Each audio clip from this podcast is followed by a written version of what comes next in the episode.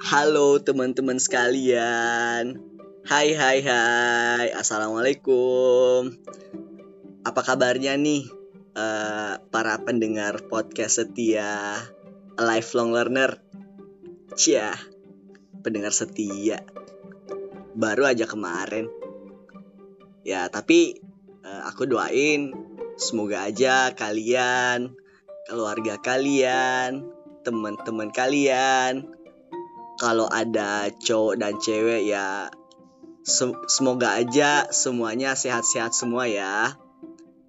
Uh, well di mana pun kalian berada kita mesti ingat kita masih berada di tengah pandemi yang sangat dahsyat ini.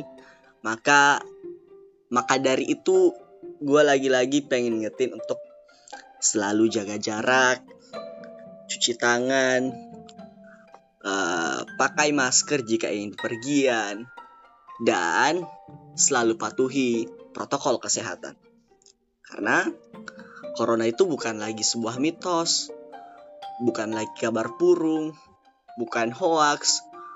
Corona itu nyata, ada di antara kita, ada di tengah-tengah kita, dan bahkan udah ngebunuh lebih dari 700 ribu jiwa yang ada di Indonesia. Dan udah ngebunuh lebih dari 79 juta jiwa di seluruh dunia. Bahkan mungkin ada teman-teman kita yang kemarin masih sama-sama kita, tapi ya gara-gara pandemi ini kita gak bisa lagi ketemu sama dia. Makanya teman-teman sekalian, gue gak bosan-bosan ingetin untuk selalu patuhi protokol kesehatan di mana pun teman-teman semua berada. Nah, teman-teman sekalian, uh, di segmen kali ini, ini tuh akan jadi segmen yang sangat-sangat berbeda dengan uh, episode sebelumnya. Karena gue gak sendirian lagi gak ngomong sendirian lagi uh, kali ini tuh uh, eh, gue kedatangan tamu yang spesial banget. Uh, ya langsung aja kali ya. Gak usah ngulur-ngulur waktu. Gue panggilin uh, teman gue Kezia Shalom. Silakan perkenalan diri dulu. Oke. Okay. halo nama gue Kezia. Jadi uh, di segmen kali ini gue bakal nemenin Aziz untuk ngebahas tentang uh, hal-hal yang menarik banget nih. Iya, oke. Okay. Uh, eh, tapi kita bakal bahas apa nih? Kan sebelumnya di post di podcast uh, eh, gue tuh gue gua bahas tentang ini ya, tentang uh, perang dingin ya, perang dunia perang satu ya? dunia, ya. Uh -uh. perang dunia satu. Uh, kali ini kita bakal bahas apa nih, Kesha? Nah, kali ini gak kalah, gak kalah menarik nih sama podcast lo yang pertama. Wah, kali ini kita bahas tentang krisis ekonomi regional. Wow, menarik banget ya teman-teman sekalian. Nah, uh, tapi ya menarik sih menarik teman-teman. Tapi uh, jujur aja, ini emang topiknya agak berat sih teman-teman sekalian. Tapi uh, kita gua sama Keisha itu bakal ngebungkusnya dengan santuy aja kok biar teman-teman sekalian uh, bisa betah dengerinya sampai habis. Nah, teman-teman sekalian, untuk teman-teman yang uh, lagi nyantai, uh, silakan di post dulu, bisa sambil ini kok, sambil ngopi atau ngeteh atau ngemil, itu bisa kok. Silakan uh, persiapan dulu. Uh, dan yang dengerin sambil rebahan ya, dan yang lain-lain ya uh, eh, gue mau ngucapin selamat mendengarkan. Oke, okay. uh, eh, berbicara atau ngomongin tentang ekonomi krisis yang ada di dunia, yang yang keinget di memori kita ya mungkin adalah krisis ekonomi di tahun 98 ya ya karena emang itu sih yang yang punya impact besar terhadap Indonesia yang tidak hanya ber, berdampak pada perekonomian kita, tapi pada akhirnya memukul tumbang uh, sistem pemerintahan yang ada di negara kita. Akhirnya waktu itu pemerintahan Orba di bawah kepemimpinan Pak Harto itu harus tumbang. Tapi tahu nggak teman-teman sekalian, masih ada beberapa ekonomi krisis yang dampaknya lebih besar dari uh, apa yang kita sudah alami di tahun 98. Nah, itulah yang uh, bakal gua dan uh, Kesha bahas di uh, podcast kali ini. Nah, yang pertama adalah uh, peristiwa yang sangat terkenal banget. Uh, peristiwa ini tuh akrab disebut dengan The Great Depression. Nah, Kes, uh, lu pernah denger gak uh, The Great Depression? Uh, pernah dong, pernah. Kalau nggak salah The Great Depression itu tahun 1929 nggak sih? Iya, iya, iya, benar-benar. Itu itu uh, emang sangat terkenal banget ya teman-teman. Karena di The Great Depression ini adalah uh, krisis ekonomi paling parah di Eropa dan Amerika sepanjang abad ke-20. Nah, uh, The Great Depression ini terjadi karena waktu itu orang Amerika lagi getol-getolnya beli saham di Wall Street. Kalau teman-teman nggak tahu, mungkin uh, ada teman-teman kita nih, case yang nggak tahu Wall Street. Jadi Wall Street itu uh, itu tuh kayak pasar saham yang gede banget di Amerika waktu itu. Tapi hmm. celakanya uh, si pembeli ini nih, orang-orang yang ngebeli saham ini mereka pakai kredit dari bank buat beli saham. Oh. Iya, Kes. Jadi uh, mereka minjem uang di bank, tapi ya uangnya itu mereka nggak pakai buat buat bank usaha, tapi mereka pakai buat buat beli saham, Kes. Bayangin. Nah, uh, kira-kira kenapa begitu? Itu itu tuh disebabkan ternyata karena dulu pasca Perang Dunia Satu Amerika jadi primadona ekonomi dunia. Sampai-sampai nih, untuk pertama kalinya, Kes, dolar hmm. tuh menjadi mata uang paling berpengaruh waktu itu ngegeser pound sterling yang sebenarnya jadi mata uang paling berpengaruh sebelum itu. Nah, pertumbuhan ekonomi yang sangat pesat ini gara-gara itu bank tuh ngasih pinjaman kredit ke siapa aja. Jadi, aturan buat pinjam di bank itu longgar banget.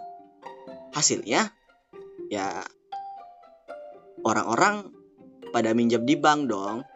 Ya benar-benar jadi lebih gampang gitu ya. Iya, lebih lebih gampang minjem di bank. Jadi banyak orang yang uh, minjam di bank.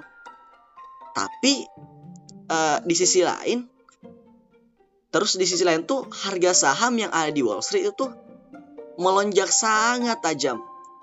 Harganya naik pesat banget, ya uh, itu kayak apa sih?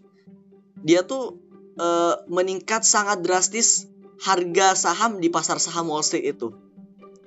Nah, uh, bahkan tuh guys, waktu itu harga saham di Wall Street itu dikatanya itu meningkat sampai 500% dari harga awal. Nah, oh, tinggi banget ya. Iya, tinggi banget. Nah, kalau kalau lu Kes, misal nih, uh, lu itu hidup di zaman itu Kes. Terus uh, harga saham lagi tinggi, lagi bagus, lagi naik terus. Apa yang lu lakuin? Ya. Lu, lu pastinya bakal beli saham kan? Iya, iya, iya. Iya, karena karena harga saham lagi tinggi, lagi bagus, lagi naik terus. Nah, itu juga sama kasusnya sama uh, orang yang di Amrik dulu. Mereka beli saham gara harganya bagus. Uh, oh, jadi gara-gara itu. Iya. Harganya naik terus ya, orang-orang tergoda untuk beli saham. Even mereka nggak punya uang, itu oh. mereka tetap beli uh, saham. Caranya gimana ya? Yang tadi guys. Yang kan uh, nah minjem. Karena kan bank itu uh, buka pinjaman yang seluas-luasnya ya ke masyarakat. Ya jadi orang-orang uh, yang punya uang yang nggak punya uang semuanya pada beli saham. Nah ini ini bahaya banget guys. Kalau sampai Jadi terjadi kayak maksain ini. ya. iya maksain. Itu nggak punya duit beli saham Iya. dia dia minjem dia minjem eh, duit di bank itu buat beli saham. Nah ini bahaya banget guys. Karena kenapa? Eh, dengan meningkatnya permintaan terhadap saham harga saham itu akan menjadi sangat gede. Bahkan nih guys itu yang tadi itu yang gue sebutin itu sampai 500% loh peningkatan harga saham. Dan itu bakal eh, bakal meningkat lagi karena eh, orang-orang pada berbondong-bondong untuk eh, beli saham di Wall Street.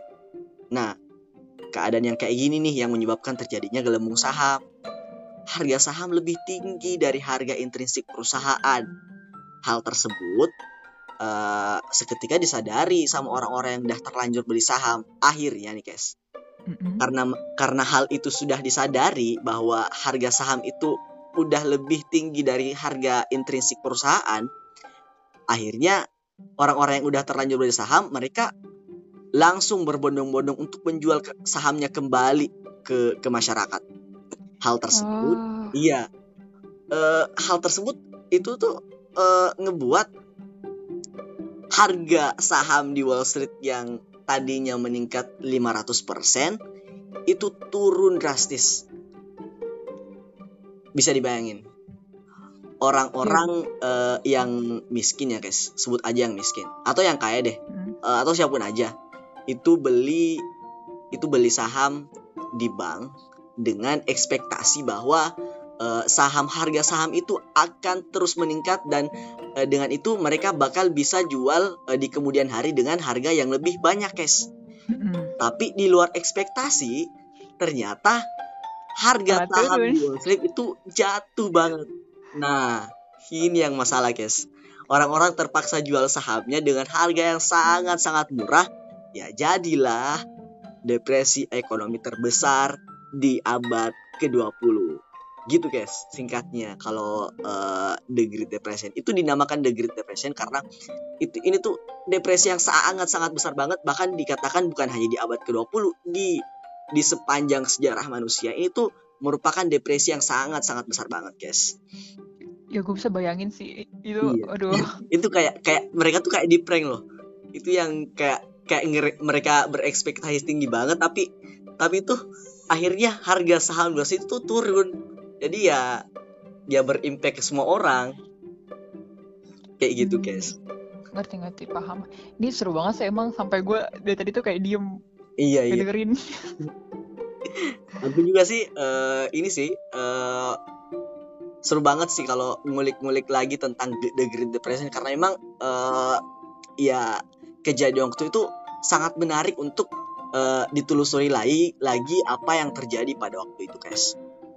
Nah guys, Hmm. itu tadi tentang eh, The Great Depression guys. Eh, tapi setahu saya nih guys, eh, krisis ekonomi yang ada di dunia itu tidak hanya di the the Great Depression guys. Ada juga yang namanya eh, apa sih tuh yang embargo-embargo minyak tuh guys? Oh itu itu yang Nah. krisis minyak gitu ya. Nah iya iya. Itu itu lu pernah baca guys? Nah itu bakal gue bahas deh kali ini nih. Oke oke, lanjut ya guys. Oke. Jadi eh, ini tuh sebenarnya dilatar belakangin karena eh, Arab ini kesel Amerika itu ngebantu Israel. Dan Mm-mm. jadi gini ceritanya. Eh, jadi itu dulu ada namanya perang enam hari. Jadi Iya, ini perangnya itu antara Arab Israel. Nah, di mana Israel ini udah ngerebut dan menduduki wilayah Arab termasuk semenanjung Sinai dan dataran tinggi Golan. Mm-mm. Nah, ini tuh diikuti oleh eh, pertempuran sporadis selama bertahun-tahun nih. Nah, waktu itu Anwar Sadat yang jadi presiden Mesir, nggak lama setelah perang Atrisi, pokoknya dia kayak eh, negosiasi lah gitu mau damai.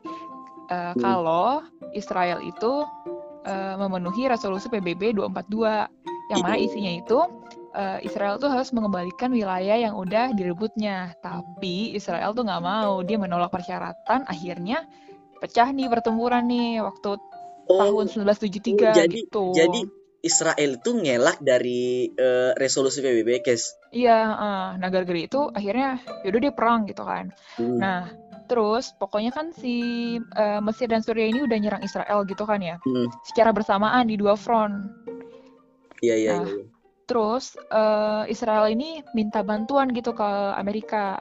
Nah, tapi waktu itu sebenarnya tuh Amerika tuh nggak mau bantu gitu loh kayak ya ya dia nggak mau awalnya. Tapi karena dia ngelihat uh, si Uni Soviet ini ngebantu pasukan Mesir dan Suriah, akhirnya kan uh, dulu kan Uni Soviet kan uh, perang ya sama Amerika. Jadi, jadi ya udah Amerika pengen ngebantu Israel karena Oh, musuhnya iya, iya, iya, musuhnya iya. Israel gitu. Oh iya iya iya. iya. Jadi ini ada kaitannya sama apa sih yang ada tuh lagunya yang eh, sering gue denger musuh dari musuhku adalah temanku gitu ya. kan? Nah, iya benar-benar.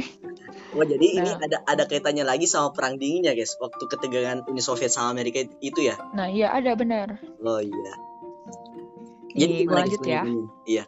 Nah, terus waktu itu eh pokoknya eh, anggota-anggota dari Organization of Arab Petroleum Exporting Countries ini Hmm.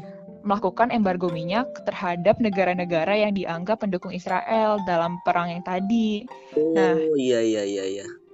Gitu. Amerika ya? Pokoknya negara-negara yang diembargo ini itu ada Belanda, ada Kanada, Jepang, Inggris, Amerika, Hmm, Portugal, Rhodesia, sama Afrika Selatan. mm-mm. Nah, eh jadi tuh waktu itu harga minyak, kalau nggak salah tuh waktu itu dari 3 dolar per barel, jadinya 12 dolar per barel. Coba bayangin itu Wah. naiknya, aduh, Tinggi banget ya guys.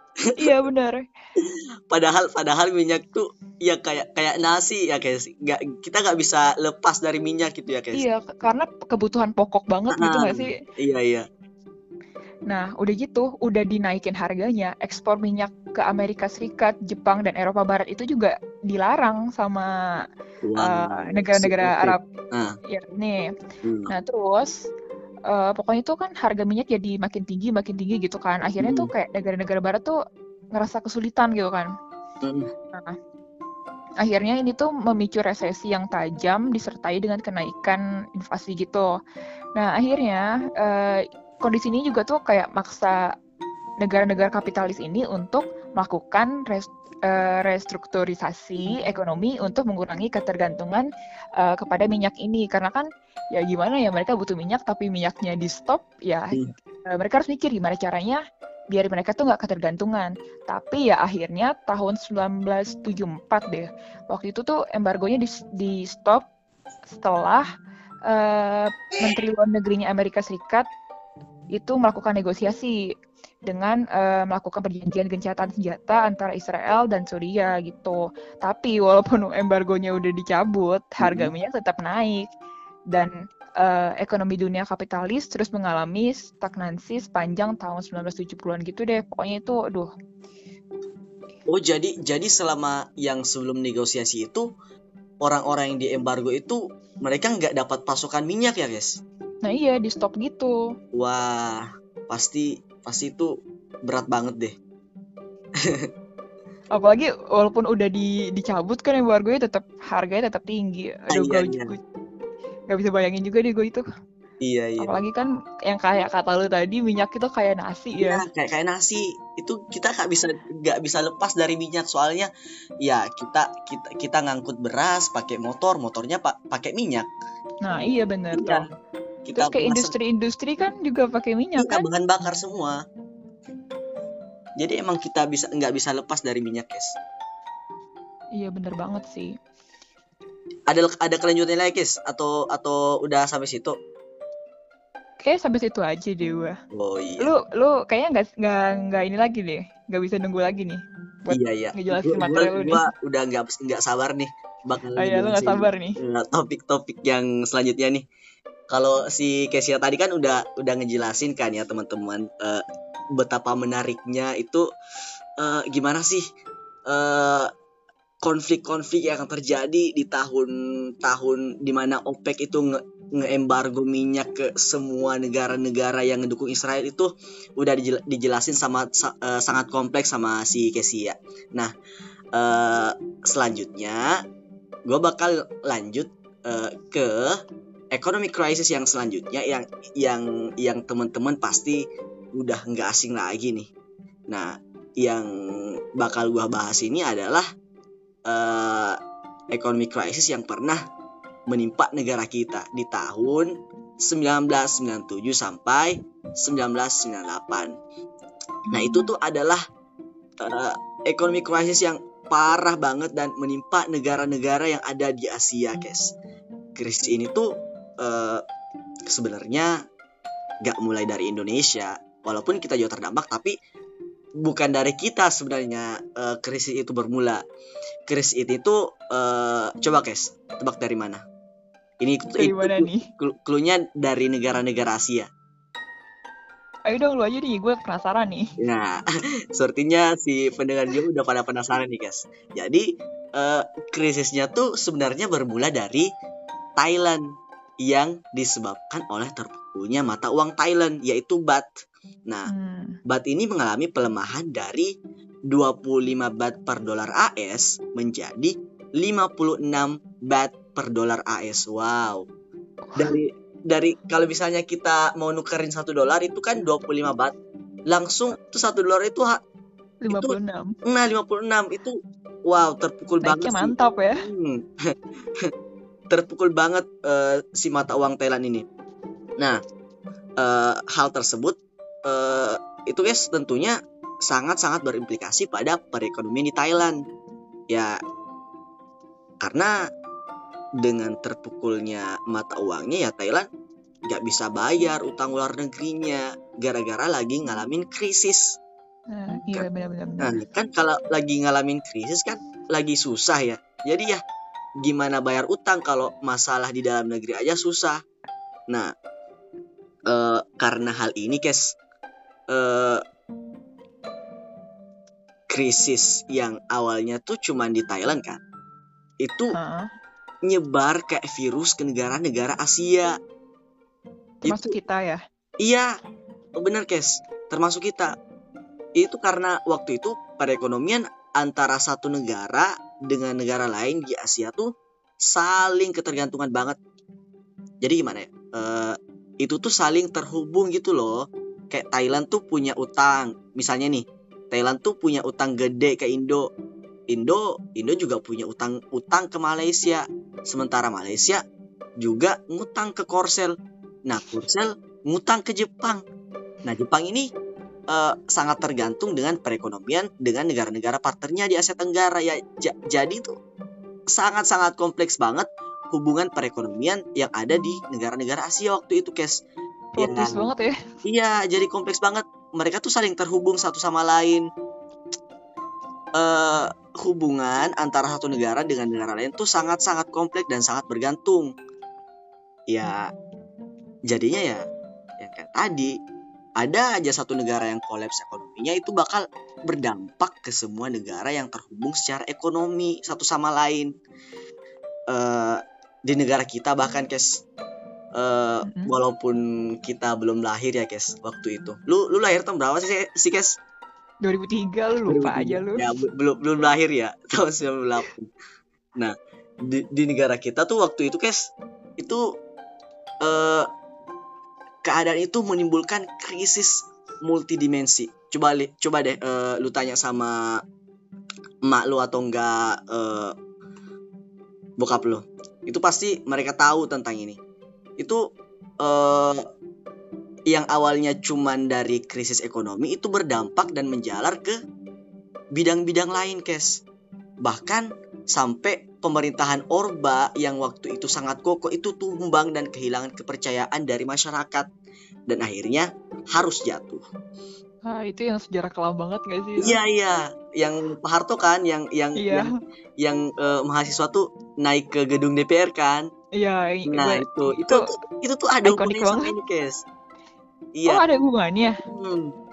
Karena kan uh, krisis ekonomi gara-gara krisis ekonomi mahasiswa udah nggak percaya sama pemerintah. Ya udah demo sampai dudukin gedung DPR kayak gitu kes. Hmm, gue kira itu ini tuh kayak masalah internal Indonesia doang gitu. Ternyata hmm. dari ini juga ya dari iya, luar juga ya. Ada ada ada hubungannya gitu kes.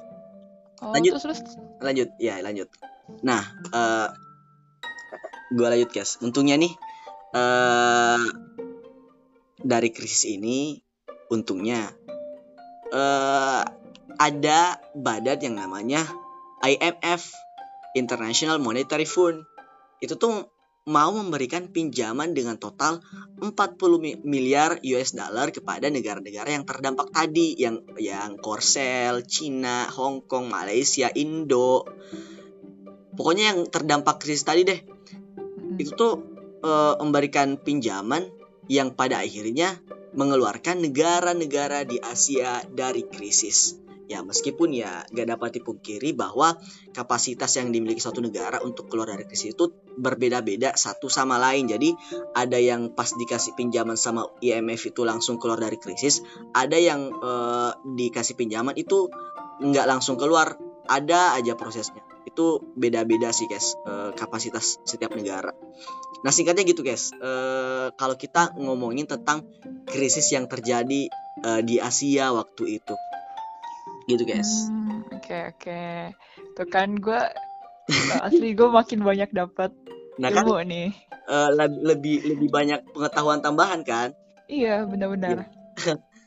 Nah terus guys, eh, setahu saya sebelum kita ada perang dunia, sebelum kita ada eh, apa sih namanya yang konflik konflik itu yang di tadi yang di embargo minyak, kemudian yang ini 98 itu tuh eh pernah terjadi krisis yang gede banget bukan di ta- di di abad ke-20 bukan, bukan di abad ke-19 bukan. Ah iya iya iya. Hmm. Itu Krisis terkenal banget, ya? guys. Krisis kredit 1772. Nah, itu, guys. Lu lu lu kayaknya udah udah baca deh, guys. Udah udah nih. Bisa bisa, Jadi bisa tuh- mungkin bisa sharing ke ke ini, guys, ke Oh. pendengar podcast kita, guys. Bisa dong nih. Ini tuh sebenarnya ceritanya agak-agak mirip sama yang The Great Depression itu sih. Hmm. Eh, jadi toh, jadi gini nih. Jadi dulu Inggris itu di abad ke-18 tuh bisa dibilang tuh kayak negara adidaya gitu. Jadi Hmm. kalau sekarang kita taunya negara adidaya itu Amerika. Nah, Iya, iya. Inggris tuh kayak Amerikanya di abad ke-18 Oh, gitu. jadi dia kayak ini ya, kayak eh, penguasa gitu ya, guys. Iya, heeh. Hmm. Nah, jadi tuh kayak hampir semua wilayah tuh wilayah koloni koloninya Inggris gitu. Nah, makanya pertumbuhan ekonominya tuh ya bisa lu bayangin lah kalau misalkan kayak semua wilayah tuh hampir hampir semua wilayah itu wilayah koloninya dia, Wah, berarti kan kayak ekonominya dia tuh bakal bertumbuh pesat banget kan. iya sih. Nah, terus tuh eh, pokoknya kerajaan Inggris ini kan kaya banget ya. Nah, Pokoknya dia dapat banyak kekayaan dari wilayah koloninya. Nah, gara-gara ini, gara-gara pokoknya kan kayak dia tuh lagi eh, naik-naiknya banget nih, lagi di kejayaannya banget. Akhirnya dia tuh kayak punya apa sih kayak punya aura optimisme gitu loh. Kayak dia tuh optimis banget sama kejayaannya gitu di ya. waktu itu. Nah, akhirnya eh, ini mirip-mirip banget nih sama yang tadi nih, yang lo ceritain tadi. Dia tuh kayak eh, Inggris ini mau ngasih pinjaman ke orang-orang gitu. Jadi karena dia pikir, oh ya udah gue udah kaya, ya gue pengen eh gimana caranya biar gue lebih kaya lagi kan? Soalnya Iya, kalau iya, misalkan dia misalkan dia minjemin ke orang, berarti orang itu bakal ngebayar bunganya juga kan? Bunganya iya, iya. Nah iya, dia mikirnya kayak gitu kan.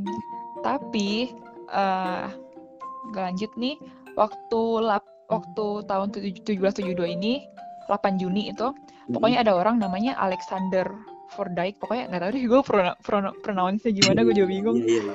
Alexander Jadi tuh- aja mungkin guys, Alexander Ya aja. Alexander nih. Jadi tuh dia ini itu tuh eh peminjam uang paling banyak gitu bukan paling banyak sih kayak pokoknya banyak lah gitu kan. Hmm. Nah jadi dia minjem uang di bank banyak banget. Pok- dan di tahun itu juga dia lari ke Perancis agar utangnya tuh nggak ditagih sama Inggris karena kalau nggak salah waktu itu tuh Inggris sama Perancis lagi perang deh. Nah jadi dia eh, meninggalkan hutangnya sebanyak itu, Mhm. dia lari ke Perancis. Nah Eh, akhirnya kan kayak berita ini tuh berita ini berita ini kan nyebar gitu kan ke orang-orang gitu akhirnya kayak orang-orang mikir nih waduh kalau misalkan kayak gini berarti kan kasnya bank kan bisa Ah, bisa bener, bener. berkurang banget kan Bener, nah, bener. nah, terus mereka kayak mikir aduh eh, jangan sampai uang gue Biar lenyap kembali. duluan nih Kembali Nah, gitu, iya Heeh.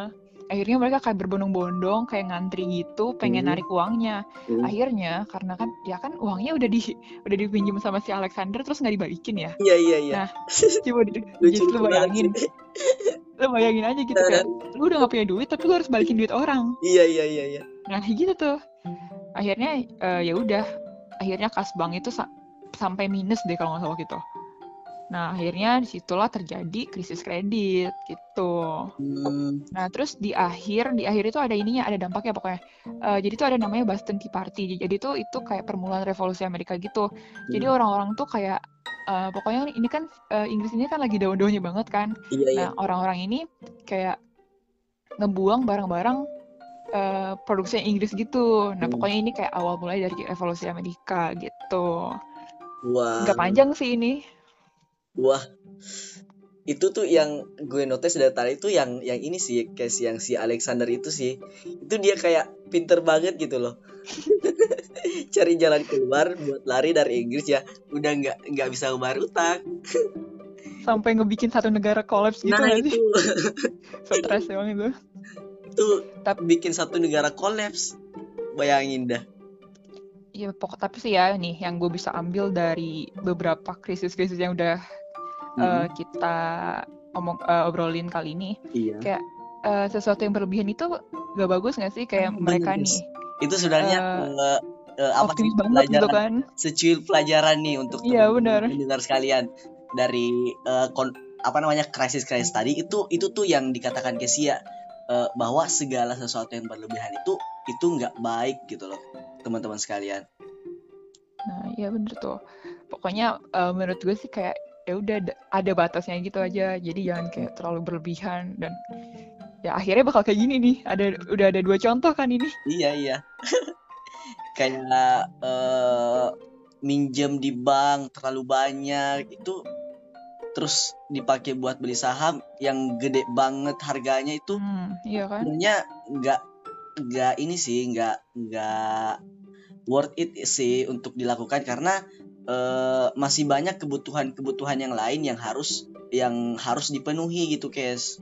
Iya benar. Pokoknya jangan berharap berlebihan deh. Aduh jadi curhat. Asik. Oke guys nah teman-teman itu tadi eh, sebongkah cerita dari gua sama Kesha itu seru banget ya kalau eh, teman-teman mau kulik-kulik lagi di, lebih dalam. Eh sebenarnya nih teman-teman kalau kita mau ngebahas tentang ekonomi krisis yang ada di dunia penjelasan kita sebenarnya nggak akan putus-putus dalam waktu sehari doang. Karena ada banyak sekali krisis yang eh, pernah terjadi di dunia. Dan eh, penyebabnya pun lebih beragam dan lebih banyak lagi. Jadi eh, makanya nih sebenarnya gua sama Kesha tuh mau berbagi ilmu tuh ya eh, seharian bisa sih tapi ya susah juga sih kalau seharian tuh nggak makan nggak mandi. Ya makanya nih karena keterbatasan waktu eh, gua sama Kesha mau izin pamit undur diri dulu ya teman-teman. Insya Allah Iya. kalau kalau kami lagi kosong atau lagi gabut ya Kesha itu Iya benar. kita kita bakal buat lagi kok yang kayak kayak gini. Eh, yang kelanjutan dari podcast ini. Eh ya gak guys? Iya benar. Pokoknya nih gue gue juga mau minta maaf banget nih kalau yang kali ini gue tuh kayak kurang asik. Karena emang pertama kali sih ngisi podcast. Tapi gue nggak bakal gue nggak bakal nolak sih kalau diajak bikin lagi.